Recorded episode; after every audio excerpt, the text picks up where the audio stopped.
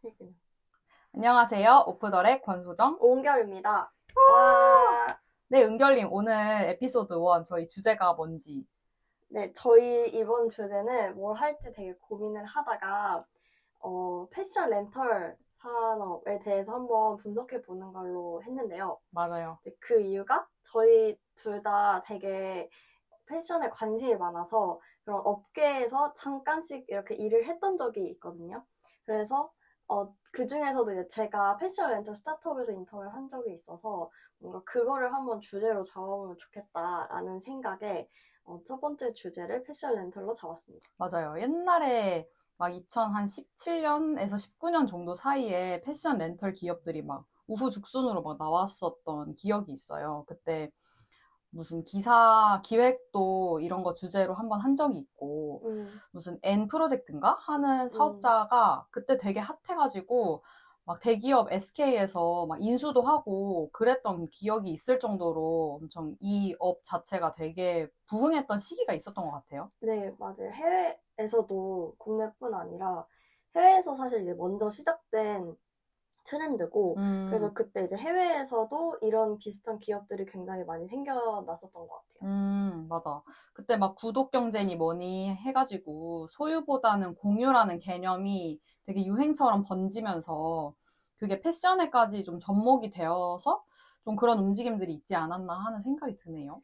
네, 그런 트렌드가 있었는데, 음. 그러면 이제 이런 패션 렌털 기업들이 좀 뭐 한 5년, 4, 5년이 지난 현재는 과연 어떻게 하고 있을지 저도 좀 관심 있게 계속해서 지켜봤는데, 음, 안타깝게도 이 패션 기업, 렌털 기업들이 되게 전체적으로 고전하고 있, 는것 같더라고요. 음, 그래서 첫 번째 주제를 왜 패션 렌털 기업들이 고전할 수밖에 없는지를 좀 아무, 좀 뭔가 그런 개별적인 문제보다는 구조적인 어떤 한계가 있는 것 같아서 음, 어, 구조적 한계를 좀 집중적으로 분석해 보고자 합니다.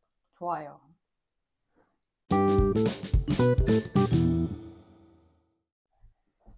네, 그럼 패션 렌탈 사업이 어려운 이유 어떤 지점부터 알려주실 건가요? 어, 먼저 공급자 사이즈에 어떤 한계가 있는지 보도록 하겠습니다. 네. 어, 제가 생각하기에 기본적으로 패션 비즈니스의 통상적인 수익 창출 사이클이랑. 렌탈 산업의 수익 창출 사이클이 불일치하는 것이 공급자 관점에서의 가장 그 큰 문제가 아닌가라는 음. 생각이 듭니다. 혹시 그 패션 사업 감사할 때 회계사들이 가장 먼저 보는 게 뭔지 아세요? 뭔가요? 바로 재고 자산이라고 하더라고요. 아, 네. 그러니까 패션은 아시다시피 트렌드가 매우 매우 빠르고 매우 빨라. 근데 또 거기다가 그 트렌드가 정반 합으로 진행이 되는 이제 경향이 있죠. 맞죠. 그래서 이게 이전 시즌 옷이라고 해도 유행했던 거를 다음 시즌에 또 팔기가 굉장히 음. 어려운 구조예요. 음, 맞죠, 음. 맞죠. 우리 한 여름까지는 Y2K가 난리였잖아요. 다 성수 가면 cargo pants 입고 다니고. 근데 이제 또 갑자기 old money니 뭐니 해가지고 다 더러운 스타일로 옷 나오고. 맞아요. 가방만 해도 뭐 mini bag이나 micro bag 음. 한 최근 1, 2년 정도 엄청 유행했다가 지금 또 음. old money랑 같이 big bag이 나와가지고 맞아요. 이거를 우리가 어떻게 다 감당을 하냐. 그쵸. 음. 완전 텅장될 위기죠. 그러니까 이미 통장이야. 그래서 이 그런 패션 기업들은 트렌드가 이제 빠르게 진행이 돼도 이제 이걸 팔아서 떨궈낼 수가 있는데 그쵸. 어, 시- 하물며 이제 렌털 사업 같은 경우는 결국엔 재고가 계속해서 쌓이는 구조인 거죠. 맞네. 그러니까 버티컬 커머스처럼 당연히 다양한 브랜드의 다양한 스타일의 SKU를 보유를 해야 하고 음, 음. 근데 한편 이 커머스처럼 이걸 완전히 파는 개념이 아니니까 맞아. 재고가 나가긴 나가는데 이게 다시 돌아오는 거죠 음, 렌탈은 음, 음, 네 음. 반품률 100%. 그래서 반품률 100%고 어. 심지어는 소모돼서 헌옷이 돼서 돌아오는 거죠 맞아, 맞아. 네 그러면 이 한 시즌 안에 옷 하나의 회전율을 막 엄청 극대화를 하는 게 얘네 핵심일 것 같은데 음. 그게 생각보다 물리적으로 가능한 구조가 아닐 것 같거든요. 뭐 음, 아까 말씀해주신 뭐 세- 렌탈부터 출고, 배송, 뭐 입고, 반납하고, 세탁하고 이거를 재업로드하는 이 전체 과정이 뭐 빨라봐야 일주일 정도 걸릴 텐데 한 시즌이 3개월이라고 치면 뭐 모든 상황이 가장 최적으로 설정되어 있다는 가정이 음. 있어야지만 뭐 8번 정도 돌 것 같거든요. 네, 그래서 이제 결국에는 음. 이런 아까 그 초, 초반에 조금 말씀드렸던 것처럼 네. 어, flea market을 열거나 음. 어, 그런 방식으로 결국에는 이제 중고거래 플랫폼이 되어가는 렌탈 그냥 팔아야 회사들이 되는 거지 음, 결국에는. 결국에는 몇 번 입다가 파는 중고거래 플랫폼은 크게 다를 게 없는 거예요. 그러니까 음. 중고거래 플랫폼은 나만 입다 파는 거지만 맞아. 이제 렌탈 플랫폼들은 남 여러 명이 입다가 음. 결국엔 중고거래 하는. 이제 그런 현상들을 좀 볼 수 있죠. 음, 그러면 결국에는 이 회전율을 극대화를 하는 측면에서 그 시즌에 수요가 많이 있을 제품을 머천다이징을 되게 잘하고 막 음, 빅데이터 같은 거 활용해가지고 음. 이거를 회전율을 극대화하는 방법 어딘가에서 하고 있겠죠? 그게 이제 타 렌탈 산업과 좀 비교해서 생각해 볼 수 있을 것 같아요. 음, 일단 옷이라는 게 대여 주기라고 해야 되나? 그게 너무 짧아요. 아 맞지. 너무 짧아요. 그러니까 자동차 정수기 이런 거 생각해 보면 정수기는 몇 년 하고 음, 이제 자동차는 그래 최소한 뭐 며칠에서 일주일 막 이렇게 하잖아요. 네. 그, 렇기 때문에 그리고 재화의 가치 자체 다르잖아요. 음. 그래서 과금도 결국에는 조금밖에 할 수가 없는 구조기 때문에. 음. 회전율을 높이더라도 결국엔 총 매출에 한계가 있을 것 같고, 음. 어, 그리고 비- 그 사이클이 너무 빠르면 또 어떤 문제가 발생하냐면, 이 사이클을 돌리는데 들어가는 비용도 그만큼 더 자주 발생하는 거예요. 맞네. 그러니까 결국에는 회전율을 높인다고 해서 무조건 또 좋은 것도 아닌 아, 거죠. 왜냐면 왜냐면 비용이 계속 같이 더 나오는 거니까. 비용이 회전율 곱하기로 이제 아, 나타나니까요. 네. 네. 아, 근데 생각해 보면 쿠팡이나 아마존도 뭐 사실 비용 엄청 많이 들어가는 구조잖아요. 이 모든 물류를 다 내재화를 했으니까 얘네들도. 음, 음, 근데 결국에는 존버해서 음. 고객을 막 미친 듯이 모객을 한 다음에 규모의 음. 경제를 달성을 해서 이제 비용을 방어하는 구조로 움직이잖아요. 네. 그럼 렌터 런웨이 같은 좀 대규모 사업자들도 좀 이거를 지향하고 있다고 할 수 있나? 어, 일단 기본적으로 지향은 하고 있는 것 같아요. 근데 음, 생각해보면은 그 아까 언급하신 것처럼 렌털 런웨이가 네. 전 세계에서 이제 가장 큰 패션 렌털 기업이고 음, 음. 아마 고객도 가장 많을 건데 네. 어 그리고 심지어 렌털 런웨이는 상장도 했거든요. 아, 그치. 네, 근데 이 기업의 이제 2023년 상반기 기준 순이익률을 보면 마이너스 35.4%예요. 얘네 왜 하냐? 그러니까 이렇게 가장 큰 고객을 가지고 있고 주문량을 가지고 있는 기업도 아직도 되게 엄청 큰 심각한 이 마이너스 이익률을 기록하고 있는 거 보면 참 그 규모의 경제가 커버할 수 있는 정도도 아닐 수도 있다라는 아. 생각이 드는 거죠. 그러네요. 공급자 관점에서는 그냥 구조적으로 딱히 음, 매력도가 너무 떨어지는 어, 그런 사업이긴 하네요. 음, 근데 그래도 생각해보면 음, 우리 같은 사람들한테 이런 게 필요하긴 해. 맞아요. 왜, 왜 사람들이 자꾸 이 사업을, 이런 사업을 뛰어드는지는 이해가 돼요. 음, 사실 옷을 맨날 사도 사도 부족하고 음. 결국에는 이번 시즌에 이거 샀는데 다음 시즌에 그거 또 입기 싫고 맞아요. 작년에 뭐 입었는지 우리 다 기억 맨날 기억 안 못하잖아. 나지. 어제도 그 얘기했잖아요.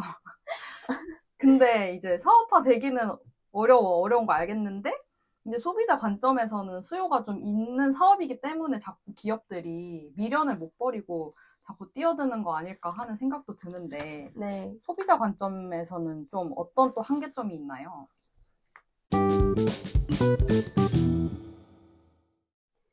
두 번째로 그럼 소비자 관점의 한계점은 무엇인지 한번 살펴보도록 할게요. 저도 선생님 말씀하신 것처럼 처음에 이 스타트업 들어갔을 때 옷에 미친 사람으로서 와 이런 서비스가 있으면은 내가 진짜 맨날 쓰겠는데 싶었거든요. 근데 막상 이 서비스를 직접 써보니까 한계점이 있더라고요. 그게 뭘까 생각해 보면 이 사업 모델이 처음에 이제 설정한 target audience의 needs와 소비 성향이랑. 그 다음에 사업이 제공하고 있는 가치랄까요? 이 두 가지가 좀 불일치한다라는 그런 문제가 있는 것 같아요. 음, 그러면 그 target audience라는 게 되게 쉽게 생각하기에는 음. 좀 패션 고관여자들일 가능성이 네. 높겠어요. 그쵸. 음. 네. 뭐 옷을 이제 빌려서까지 입고 싶은 거지. 평소에 안 입는 거 어. 내일 입고 싶고 주말이니까 갑자기 뭐 휘황찬란한 거 입고 싶고 다양하게 입고 싶은 그런 사람들. 네네. 혹은 뭐 occasion이나 TPO에 엄청 신경 많이 쓰는 그런 사람들. 맞아요. 네. 그런 분들일 가능성이 있겠다. 네, 그래요. 그래서 일단 기본적으로 말씀한 것처럼 음, target audience가 고관여자가 될 수밖에 없고, 네. 그리고 또 뭐 그러다 보니까 혹은 고관여자들을 또 타겟하기 위해서 음. 이 제품들 자체도 보통은 럭셔리 혹은 이제 디자이너 브랜드들이에요. 음. 아무래도 얘네들이 소, 좀 소모가 덜 되기도 하고, 음. 약간 소재가 좋으니까, 그리고 또 사람들의 이제 욕망을 불러 일으켜야 되고, 맞아. 그리고 또 이 고관여자들을 타겟해야 되니까 보통 이제 럭셔리 디자이너 브랜드들이 굉장히 많거든요. 음. 근데 또 조금만 생각을 해보면 좀 전에 언급했던 재고, 회전율 이슈 때문에 플랫폼에 유행 지난 옷들이 좀 많이 쌓였을 수밖에 없어요.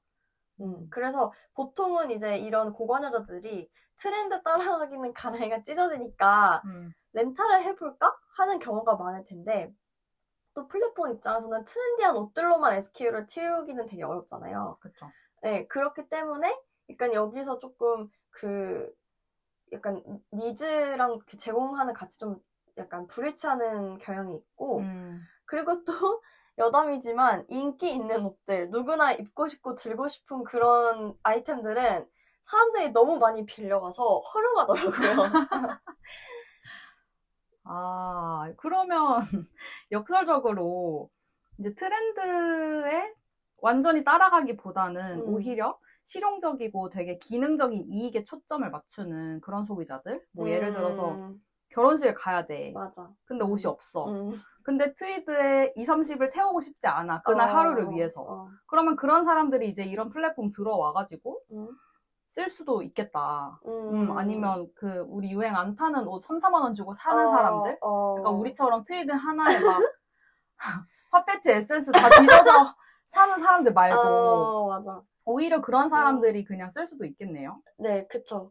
근데 이제 또 요 소비자층, 그러니까 좀 더 기능적인, 패션의 기능적인 목적 에 집중하거나 아니면 합리적인 소비를 좀 중요시하는 사람들 관점에서 또 생각을 해보면 음. 그런 사람들은 기존의 자기의 소비 패러다임을 완전히 바꾸면서까지 패션에 시간과 비용을 투자할 의향이 좀 적을 것 같아요. 음, 그러니까 이게 패션 완전 소비의 패러다임 바꾸는 거잖아요. 맞지. 그러니까 옷을 사지 않고 빌려서 입고 혹은 어떤 곳은 이제 구독 서비스도 있거든요. 그러니까 맞죠, 맞죠. 구독 서비스를 사용하고 한다는 것 자체가 굉장히 심리적인 진입 장벽이 높은 건데 음. 그거를 이 사람들이 과연 하겠느냐라는 문제인 거죠. 그래서 결론적으로는 패션 렌터이라는 사업 모델이 target audience를 제대로 소구할 수 없는 그런 어떤 무- 모순에 빠지게 되는 것 같아요. 음, 맞아. 생각해보면 이거 리서치 하면서 주변 음. 친구들한테 막 물어보면은 아는 사람이 일단 없는 거야. 맞아요. 패션 렌탈이 네. 있는지, 아, 아, 있었는지. 아, 아, 아, 아. 그러니까 그거를, 이거를 쓰려면 찾아봐야 되는데 맞아. 그런 게 있는지. 음, 근데 그런 합리적인 소비를 하시는 분들은 음. 그냥 지그재그 들어가서 사는 거지. 그치, 그치. 음. 그리고 애초에 이런 기업들이 target audience 정해서 뭐 타겟 마케팅 할 때 그 사람들이 뭔가 거의 안 들어갈 것 같아. 그치? 우리 같은 그래. 한테만 뜰것 같아. 맞아. 우리 인스타에만 뜨겠지. 어, 아, 그러네. 아니, 근데 또 생각해보면 이제 렌탈이라는 게 이종 산업이랑 결합돼서 되게 성공적으로 유지되고 있는 경우가 많잖아요. 예를 음. 들어서 뭐 정수기나 뭐 자동차나 이런 것들은 되게 전통적인 렌탈 산업이고 그리고 최근에는 뭐 가구같이 좀 되게 비싼 것들은 렌탈로 사용하고 시즌별로 바꾸기도 하고 음. 뭐 그런 식으로 소비가 되는 경우가 많은데 좀 렌탈 자체가 매력적인 구매 대안으로 생각이 되어지고 있는 경향이 존재하는데 왜 패션에서는 그게 안 되는 걸까? 음. 그래서 예를 들어서 다른 렌털 대표적인 게 이제 정수기가 있잖아요. 음, 그 정수기는 이제 일종의 구독 서비스라고 볼 수 있는데 정수기랑 좀 비교를 해보면 약간 알 수 있을 것 같아요. 물론 정수기라는 어떤 가전이 렌털 사업과 결합을 한 게 코웨이라는 기업에서 굉장히 이거를 어, 사- 신사업으로 밀었게, 밀었고 공짜 관점에서 굉장히 이 시장을 열기 위해서 많은 이제 마케팅과 이런 것들을 했기 때문에 그런 걸 수도 있겠지만 그 측면도 분명히 있지만 네.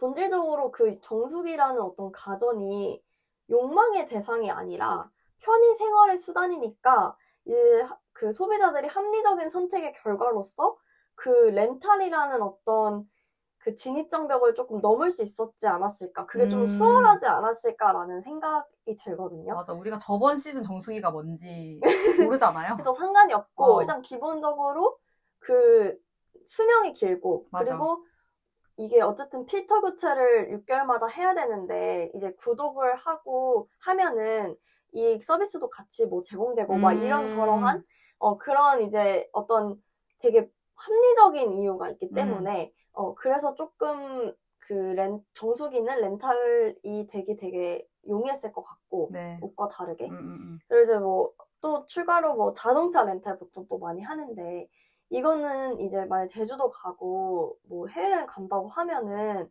이건 사실 필수적이기도 하잖아요. 맞죠. 우리가 자동 우리 자차를 끌고 막 아무데나 갈 수 있는 게 아니니까. 음, 음, 음. 그러니까 이것도 그런 특별한 꼭 필수적인 어떤 오케이션이 있는 거죠. 맞네. 음. 음, 소비라는 게 특히 이제 패션의 경우에는 그냥 사실 니드 가 아니라 원트잖아요. 음. 그냥 욕망의 산업이잖아. 어, 우리가 이게 맞아요. 갖고 싶은 거지. 음. 우린 이제 추워서 옷을 입는 게 아니잖아요. 그쵸. 그러니까 이제 내 거가 됐을 때 음. 그 짜릿함을 느끼려고 우리가 자꾸 쇼핑을 하는 건데 음.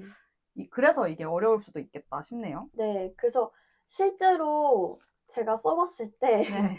제가 이제 어떤 그 현상이 발생했냐면은 네. 옷을 빌리다가 음. 막 이렇게 싹 서치를 하다가 어떤 브랜드를 알게 된 거예요. 내가 모르던 브랜드를. 음. 그래서 그냥 그 브랜드에서 새 제품을 사거나 어, 약간 할인을 하는 데 찾아가지고 음. 아니면은 비슷한 스타일을 좀 검색해서 차라리 새 제품을 사게 되더라고요. 맞지. 네, 그래서 그러니까 무난한 옷을 렌탈하자니 아, 그냥 사자라는 생각도 들고 음. 또 특별한 옷을 렌탈하자니 한국에는 딱히 그런 occasion도 많지가 않아요, 사실. 맞지, 그러, 맞지. 예, 그러다 보니까 이 패션이라는 어떤 산업의 특성이랑 이 렌탈이라는 산업이 소비자 관점에서도 서로 잘 붙지 않는 것 같긴 해요. 음, 맞아. 생각해보면은, 우리가 뭐 그런 특별한 오케이션이 있을 때, 그냥 자라랑 H&M 들어가가지고, 어, 막좀 특이해 보이는 거. 맞아요. 그냥 뭐 음. 한 몇만 원 주고 사고, 음, 음, 음. 그리고 막 그런 특이한 브랜드 발견했을 때 막 디깅해가지고,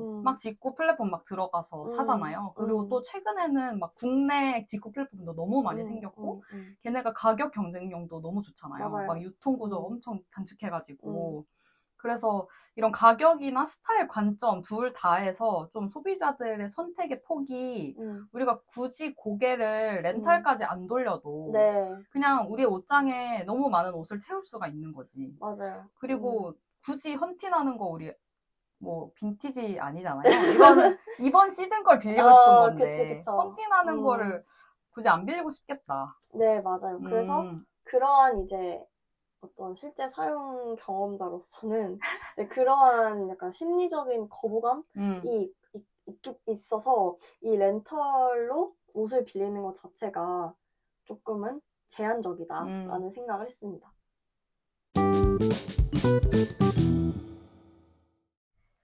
네, 지금까지 이제 패션 렌털 사업의 구조적인 한계를 공급자와 소비자 관점 이렇게 두 가지 앵글로 살펴봤습니다.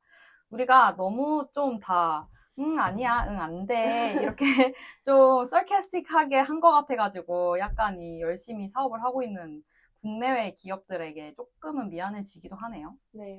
근데 생각해보면은 저희가 아직 영향력이 빵이기 때문에 어, 아, 어, 미치는 파장은 거의 없을 것 같고요. 그리고 어, 저희가 뭐 특정 기업을 뭐 저격했다거나 이런 게 아니고 맞지, 맞지. 그 사업 두 사업의 어떤 정말 그 딥다운 있는 음, 속성이 뭔가 결합했을 때 어떤 한계가 있는지에 대해서 상, 살펴본 거니까 너무 미워하지 않았으면 좋겠고 제가 전에 일하던 데에서 연락도 안 왔으면 좋겠습니다. 아니, 실제로 그 비브렐이라는 해외 업체가 이제 이런 비용 구조 같은 거 좀 해칭하고 리스크 좀 해칭하려고 어, 드라이 클리닝도 안 해도 되고 음. 감가상각도 좀 느린 이제 고급 악세사리들을 대여해주고 구독해주는 모델을 가지고 이 시장에 나왔거든요. 아, 이렇게 좀 변주를 둔 애들은 음. 그래도 좀 가능성 있지 않을까? 근데 또 이제 지금 머리를 이 제 머리를 지나가는 생각은 또 뭐. 아니 이거 너무 훔치기 좋잖아요. 그래서 아. 훔쳐가거나 가품으로 바꿔치기 할 수도 있잖아요. 그래서 큰일 난다. 어, 음. 너무 리스크가 이것도 큰 것 같아요. 그러네. 그냥 이제 그냥 패션 렌탈 그만 얘기해야겠다. 너무 너무 비관으로 가득 찼네요, 우리가. 네, 음. 그래서 그러면은 다음에는 좀 희망적인 얘기를 해볼까요? 그러면은 희망적인 얘기, 희망적인 얘기 그러면은 아까 우리 잠깐 얘기했던 우리 중고 빈티지 이런 거 헌 거 사서 입잖아요. 음. 아, 난리 그쵸. 났잖아요. 저희 새로운 음, 취미가 생겼죠. 맞아. 네. 취미야, 이거. 취미. 이걸 좀 분석을 사업적으로 해봐도 재밌을 것 같아요. 어, 좋은 생각인 것 같아요. 저희가 그 남이 입던 입다 버린 거 다시 비싼 주- 돈 주고 사서 입는 맞아. 그런 이제 갑자기 악취미가 생겼기? 때문에 아니 그리고 또 누가 그런 거 자꾸 아, 큐레이션을 해서 그러니까. 팔아. 그러니까 도대체 이 빈티지 의류들이 어떻게 우리한테까지 오는지 맞아. 그리고 왜 우리나라에서 갑자기 의류뿐 아니라 사실 뭐 전자기기나 가구, 등등 가구. 어, 가구 등등 빈티지에 대한 수요가 뭐왜 음, 생겼을까 음, 음. 어, 이거에 대해서 한번 다뤄보면 좋을 것 같아요. 좋아요.